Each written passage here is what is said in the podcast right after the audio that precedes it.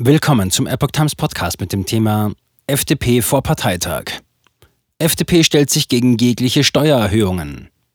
Ein Artikel von Epoch Times vom 20. April 2023.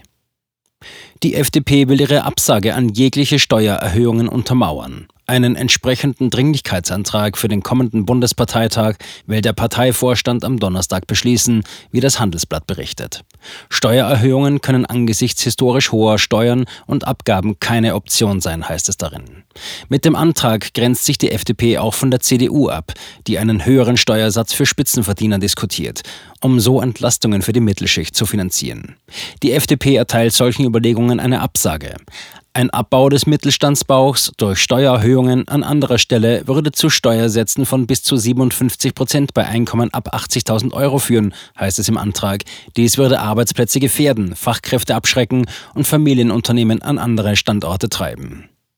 Nicht nur in der Steuerpolitik kritisiert die FDP die CDU.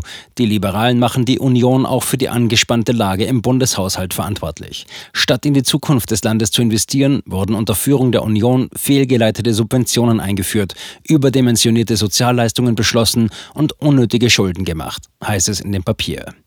Der Antrag für den FDP-Bundesparteitag enthält auch Mahnungen in Richtung der Ampelpartner wegen der angespannten Haushaltslage.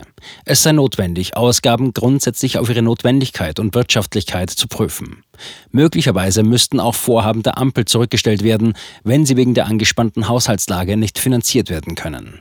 Auch die Projekte der Koalition müssen streng im Lichte der finanziellen Möglichkeiten betrachtet und auf der Zeitschiene stärker priorisiert werden, heißt es im Antrag.